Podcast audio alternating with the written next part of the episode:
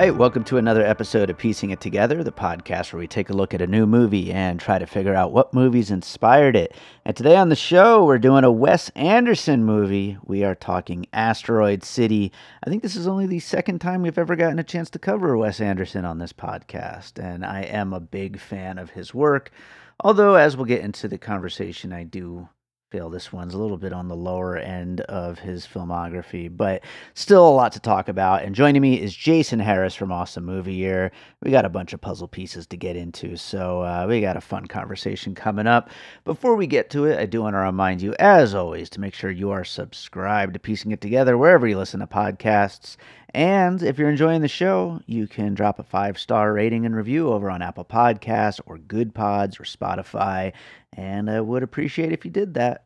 You could also follow us on social media at Piecing Pod, join our Facebook group Popcorn and Puzzle Pieces, and don't forget about our produced by David Rosen Patreon, where I post bonus and advanced content from Piecing It Together, Awesome Movie Year, and from my music career.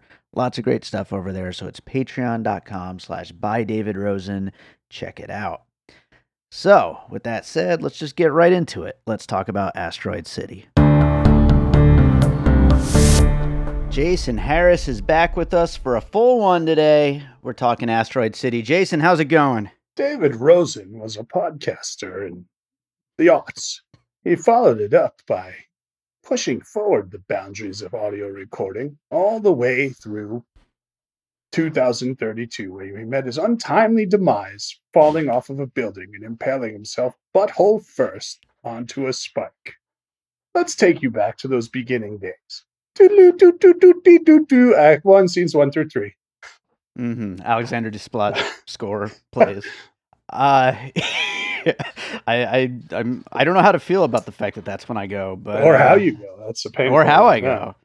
I guess it doesn't matter how you go; it's when you go is what's more important. But anyway, uh, we're talking Wes Anderson today. This is gonna be fun, huh? I, I think it is fun. I, um, you know, it's Wes Anderson, as you know uh, from all of our awesome movie year discussions. I'm a big Wes Anderson fan, but at some point I want to rewatch all of them because, like, Rushmore used to be my favorite, and then when we covered that, I'm like not my favorite anymore. So I think it's probably, um, it's still probably Tenenbaums or Moonrise Kingdom. Although I love Isle of Dogs, so you know, when we get to French Dispatch, that was my least favorite. So I was a little concerned uh, Mm. going into this. I know some people love it, some people didn't like it. I really liked it. I thought this was quirky and ambitious. And even if it's a little too ambitious in some points, I was like, man, he's back to playing at a high level here.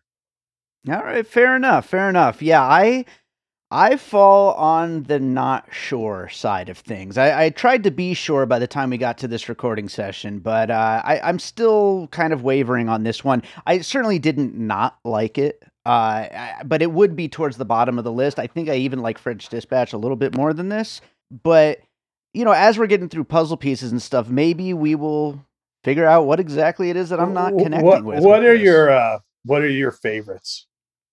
Uh, I agree with you. Royal Tenenbaums still still the best, probably. Um, I also really love Grand Budapest Hotel. Yeah. You know, I love Isle of Dogs because uh, I'm a dog guy. I also, I mean, I think Rushmore is great. I think, uh, you know, Darjeeling Limited is great. You know, I honestly, I'm a huge fan of all of these. I- I'm definitely excited to rewatch uh, Darjeeling and Life Aquatic because I didn't love Life Aquatic when it came out, and I think that deserves another watch. But Darjeeling I liked, and I was like, it just got lost in the shuffle. It seemed like right. So I, I feel like that was the moment when people started turning on him was, was Darjeeling, where people were like, eh, this guy is kind of annoying. And I was on board with it, though. I loved Darjeeling at the time, and I never understood that criticism that he was this like annoying twee whatever director. I was like, this is awesome. It's an original vision. I'm looking at an Esquire ranking of his uh, movies from ten to one, and they picked uh, they picked Asteroid City as one,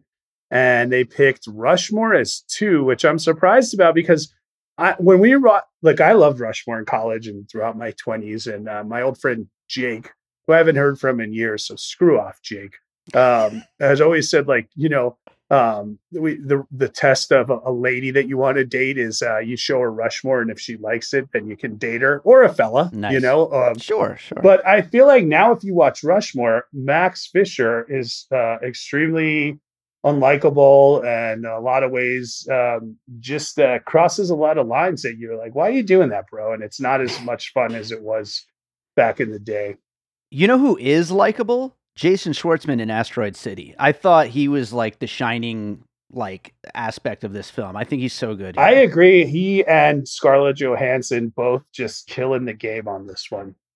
Absolutely. Well, we'll get into a whole lot more about Asteroid City and what goes down in this movie as we're going along. But what do you have for your first puzzle piece? Well, Dave, I mean, like, let's take it off right away. Um, other Wes Anderson movies, right? You know, he's dealing with Yep. similar themes here. So, um, you know, you you can pick the ones you want, but like uh, Moonrise Kingdom, I think is a fair one because you know these are uh, junior stargazers, and as opposed to like you know, kind of a, a scout troop going out there.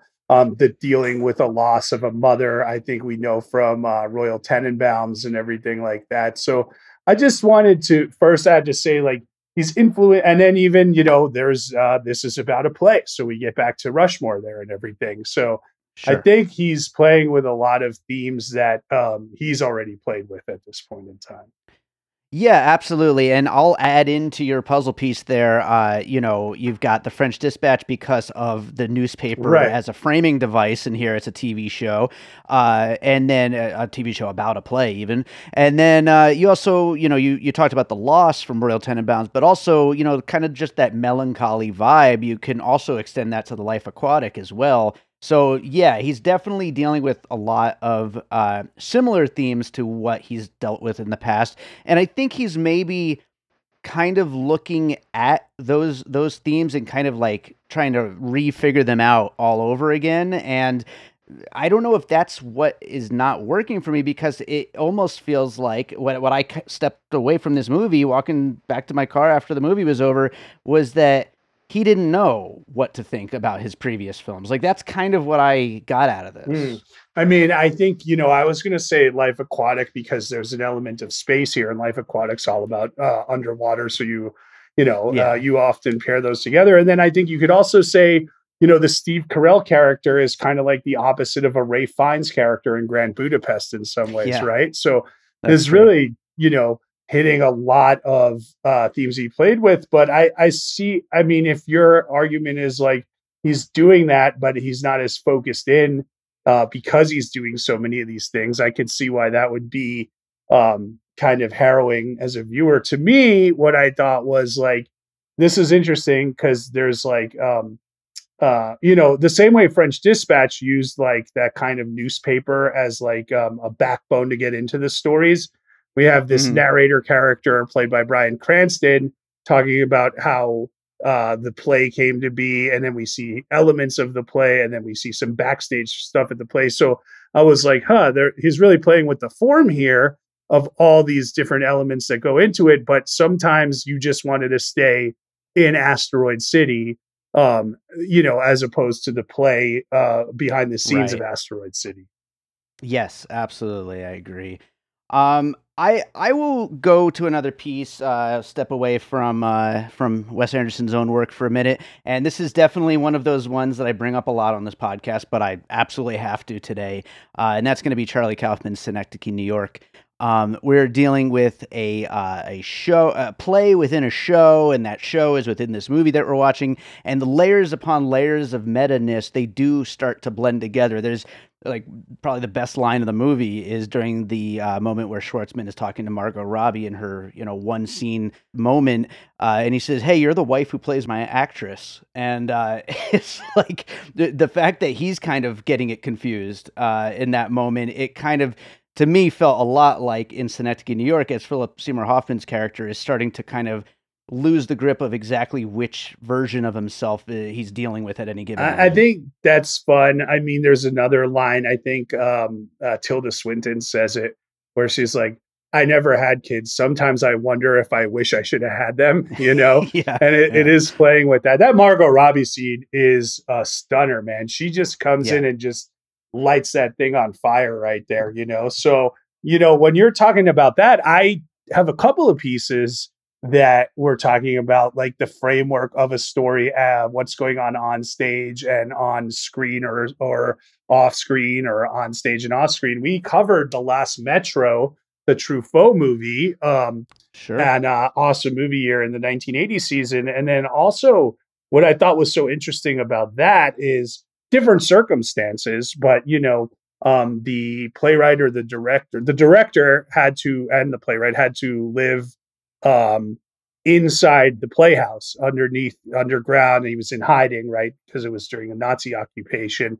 Um, and here, the director, played by um, uh, Adrien Brody, who we all know and love from Darjeeling Limited, um, Sure. is also um, living in the playhouse, but he's living there because he's going through a divorce and he just uses his crew to service all of his needs.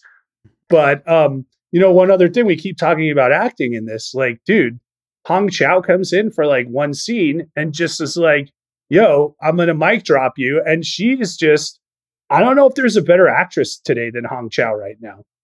Yeah, she's absolutely killing it, and uh, yeah, I mean that speaks to like what I like most about Asteroid City is the performances. Like I already brought up Schwartzman, but yeah, Margot Robbie as well, Hong Chau. Uh, and They're great. and the kids. The he's kids great at too. with the kids. You know, he's great at. uh You know, we saw that in Tenenbaums where he's very good, and Moonrise Kingdom at working with child actors, and here they they hammer it. Yeah, absolutely.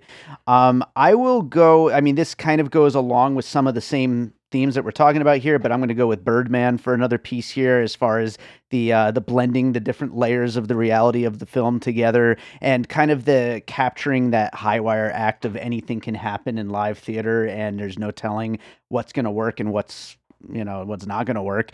And uh, to me it felt like uh, like it was kind of capturing that whole thing. You could see a version of this movie that's done with like the faux you know one shot kind of thing. Like i could see that like working here. I'm And so glad he didn't do that. oh yeah i know but to that point did you notice like it's still obviously very wes anderson-y in the way that everything's shot but there's a lot more movement going on in this movie i felt like a lot of camera tricks He's definitely moving the camera and going from subject to subject and even scene to scene um, in those like meticulous sets like he had in Zissou and Grand Budapest, I'd say. Um, so yeah, I definitely I mean it's beautiful. Whether you like the movie or not, like I think like it's um a beautiful movie and I like um you know sometimes he gets knocked for like oh his set design is so designed, but I kind of loved how fake the setting looked in this one. Yeah, absolutely. I mean, it captures it being a play, and also it's like you know the a play within a show within like we're we're dealing with different levels and layers of fakeness that kind of you know create this kind of vibe that he's going for here, and so it it definitely makes something that's a little bit different from his other films, but is its own thing for sure. So, what do you have for your next piece? So, Dave, let's just finish up this little bit on, you know, uh, media within media of different types, uh, types, because I've mentioned this before on uh, other piecing it together's, I think, and it was another one of those. You know, with this, I'm saying I wanted to stay within the play a lot of the time. Yeah, And um, I think one movie that did a pretty good job of splitting that narrative of like what was going on in real life and what was going on in the screenplay they were writing was Bergman Island. oh yeah, So I wanted to bring that one up one more time. And I feel like Tim Roth would be a great actor for Wes Anderson one day. Ooh, that would be good. I'd love to see Tim Roth in a Wes Anderson film. But uh, yeah, I still haven't seen Bergman Island, but I know you speak really well of it, and I want to. I don't love it, but I like it. I think the setting's great. I think they, again, were ambitious and attempted something and for the most part succeeded. And um, I, I, is it Mia Wasikowska who's the Yeah. young female in there? She's she's really good in it again. So I just think it's one of the more original movies of the last you know five years, and um, I would recommend watching it. So I will go for my next piece. Uh, you know, we're, we're talking about how, you know, how visually interesting this one is. I mean, it's the most fake looking, like we said, although on certainly on purpose, and everything looks like sets and lots of uh, you know, painted backgrounds and things like that. Um, I was just going to go Looney Tunes for a puzzle piece here. I mean, this feels very cartoony, and obviously, uh, Wes Anderson has done stop motion before, but this being live action, it's definitely uh, a different thing. But the whole, uh, you know, the sets, the setting, uh, a lot of the characters, everything just feels kind of live action cartoon in a way here. I mean, if you stay through the credits, I think there is a little Roadrunner that runs across yeah. the screen, and this is definitely a Wily Coyote Roadrunner type setting. Um, which I think he shot this in Spain, if I'm not mistaken. Yeah, so it's kind of so. cool that um, is doing that and making it look like American Southwest, right? I genuinely so, thought when the car was driving away at the end that it was going to crash into a board, like uh, you know, just a painted background, you know, which would have been totally Looney Tunes. Yeah, that was a good um that was a good last shot when you're talking about camera movement, how he kind of uh starts somewhere and then kind of moves over and then you're the subject has moved again and it's like you know you're getting three elements in one uh to close out there for sure um so, I mean, we can talk about um, elements of the look.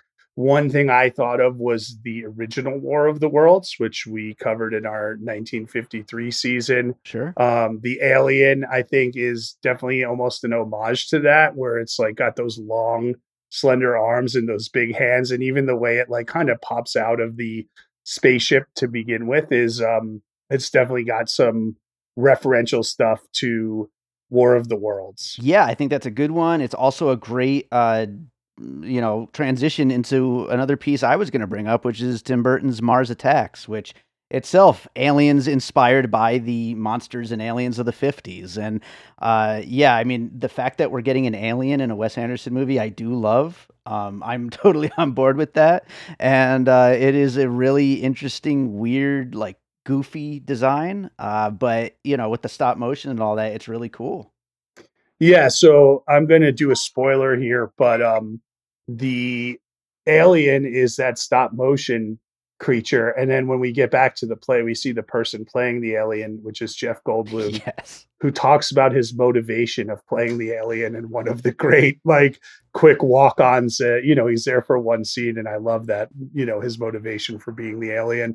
The other thing that that alien brought to my mind, I was thinking because like the whole movie is, you know, um, like you said, it's uh, you know real actors and you know kind of quote unquote uh, real sets or whatever, you know, or even if they're built sets, they're that's the only animated bit in the movie, right? Sure. So, so I was thinking of the sequence from Savage Steve Holland's "Better Off Dead" in the 1980s, where you're just in it and you're in it and you're in it. And then I think Ain't Talking About Love comes on and we're in a claymation sequence and you're like, I don't know what's happening, but I'm going with it. And it's just wonderful and lovely. And um, that's what that that definitely reminded me of. I don't think I know what that is, uh, but I would probably love it since I love. You don't know Better Off Dead? I don't think so. No, I think it's like one of these. Uh, uh, again, John Cusack teen movies. Uh, it's a classic 80s movie where like, oh, you know, you can't beat, you know, Chad in the ski race. Right, and it's yeah. all about that. And uh, it's awesome. Savage Steve Holland's one of the great '80s uh, movies and teen directors. So that's awesome. Uh, that's that's a great piece. Then I love it. Uh, I will uh, I will go with Groundhog's Day for my next one. Um, and, and, this one is it's more just like an idea. I don't know that it's like a necessarily a real influence here, but to me, the idea that this is a play tells me that this is all going to repeat again. And the way that these characters are kind of uh, bringing in the actors within the movie, like the actual actors playing the play, uh, they're bringing in their own senses of loss and grief and whatever the shit is that they're dealing with into their performances. You get the idea that each night after night that they try to do this play, it's going to be slightly different. And that and that kind of like leads into Birdman as well, which we talked about earlier. Um, but I was thinking Groundhog's Day just for like the idea of one of these kind of it's going to happen over and over again kind of movies. Yeah. Um, so obviously we know these time loop movies are big, and I think you could even if you want to go there, you could go with Tom, Palm Springs because of the setting itself of the play, and it's yeah, got yeah. that look. But um, I like movies about plays because I do like that element of like how do we refine and change it. Um, I went with a different idea, perhaps the same. You got to reference Spielberg here. I'll let you take the spaceship and do what you want with it. But right. the idea these people are stuck and they're quarantined and they're stuck in a place that they um, don't want to be stuck in brought to mind the terminal which is a Mm. beloved spielberg film that maybe wasn't as beloved in the theaters but uh, big big numbers on the cable television there dave Yes. and also you know when you think of wes anderson and these meticulously designed sets I mean, that might be one of the all-time most meticulously designed sets. Spielberg basically had an entire airport design that he could work through and work with for that movie. yeah. I know. and Tom Hanks. And Tom Hanks, yeah, absolutely. I love seeing Tom Hanks here. Uh, but yeah, no, that that's a good one. Of course, you know, bring more Spielberg in. You know, of course, Close Encounters is the thing to do. But uh, when we did our trailer episode, I think we did mention White Noise from Noah Baumbach. Uh, from last year, which um, was heavily inspired by Spielberg. So you kind of go in that circle. And I do still think that White Noise is a good uh, piece that you could include here. I think so too. I definitely remember mentioning it on the trailer episode. It had that feel and that kind of, um, you know, uh, apocalyptic event. What's the word I'm looking for there? Uh, the uh, uh, apocalyptic event. no, I said that already, but whatever. So, yeah. close enough. Okay, so Dave, obviously we got to talk about the idea of these uh these junior rangers here at this kind of uh uh facility, you know, and that brought to mind I we mentioned like Moonrise Kingdom of like this Yeah. troop going out. So I think, you know, um I had uh two of those summer camp type movies. Obviously, again, we always think of Wet Hot American Summer because like the young astronomers and how they saved the world. Yeah, And this has some very funny stuff of what these kids are inventing and how they're finding like-minded kids in the in the trip that they couldn't find at their home. So and then you know I you know you could pick any uh movie camp movie but I mean there was an 80s teen movie Space Camp where the kids are training for camp and then have to go and save the world in space so I went with that one. those are both great, and I, I can't believe I didn't think to bring Wet Hot American Summer into this because yeah, you're you're totally right. Like, uh, you know, with these kind of like weirdo kids going and learning science and you know doing all their little experiments and stuff. So that, that that's a uh, that's a great one in Space Camp too. So I love that.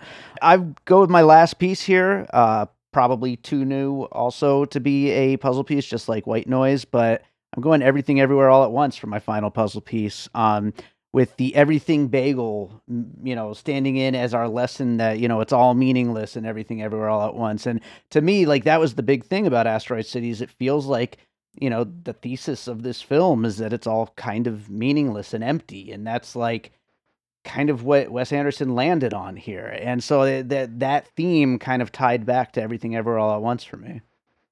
Well, I guess that would be the opposite of the theme of everything everywhere all at once, right? Well, yes, it eventually ends up becoming, but the theme of its villain, what what she thought.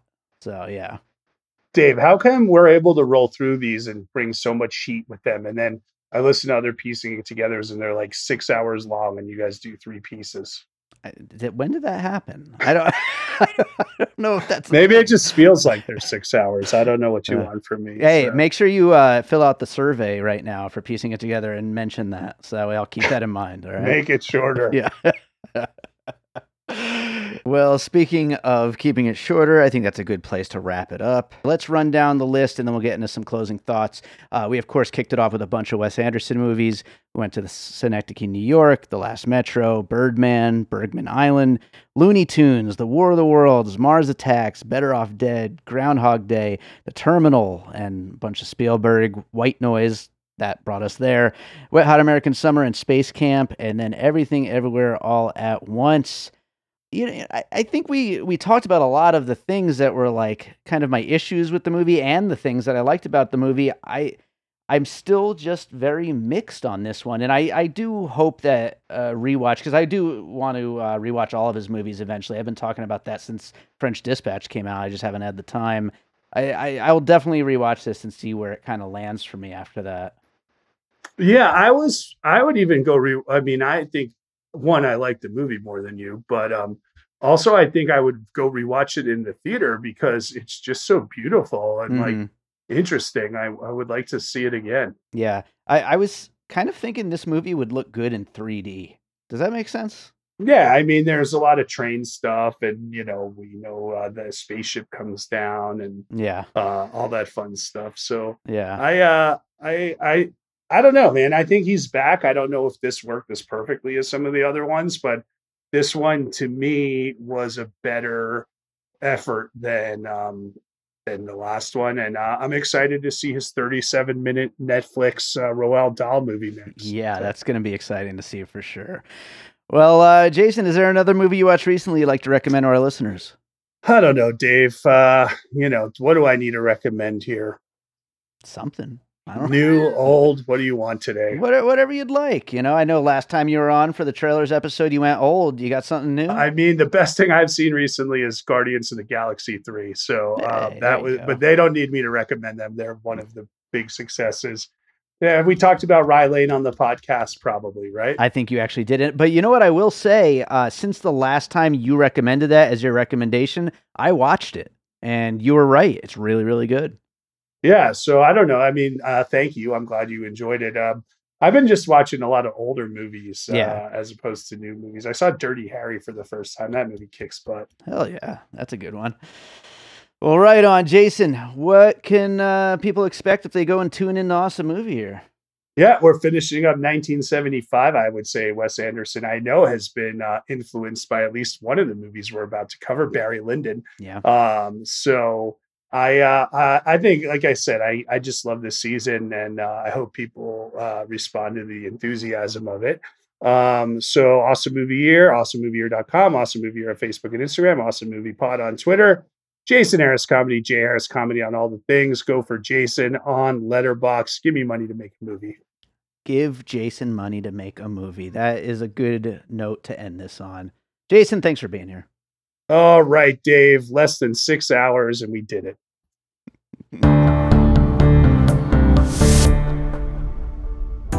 I'm Josh Bell. And I'm Jason Harris, and we co host a podcast called Awesome Movie Year. Each season, we take a look back at an awesome year for movies, which is every year. We deep dive into these specific years and we pick out why they were such great years for films. We go over the biggest hits, the biggest flops, the best pictures, and some personal picks, some cult classics Years we've covered in past seasons include 1994, 2003, 1977, and 1984, and we've got all of film history to look forward to. So check us out at awesomemovieyear.com or wherever you listen to podcasts. All right, so I hope you enjoyed that conversation about Asteroid City. Thanks to Jason Harris for joining me on that one, and thank you to you for listening. If you're enjoying piecing it together, make sure you're subscribed wherever you listen and drop that five star rating and review. I'd really appreciate it if you did that. Of course, you can also share the show and follow us on social media at Piecing Pod, join our Facebook group, Popcorn and Puzzle Pieces, and I told you about the Patreon at the top of the show, but I'll remind you one more time. It's the produced by David Rosen Patreon with bonus content from Piecing It Together, Awesome Movie Year, and from my music career. Lots of great stuff over there. So, uh, with that said, um, it's time to close this thing out with a piece of my music like we always do. And uh, for a movie with little green aliens that come down, uh, I think uh, a good fit would be Lights in the Sky from my first album, Echoes in the Dark. This will definitely be a good one to include here. So, uh, yeah, this is Lights in the Sky, which also happened to be my first music video, which you can find on my YouTube channel, Music by David Rosen. And uh, I hope you enjoy the song, and we'll be back with more piecing it together real soon.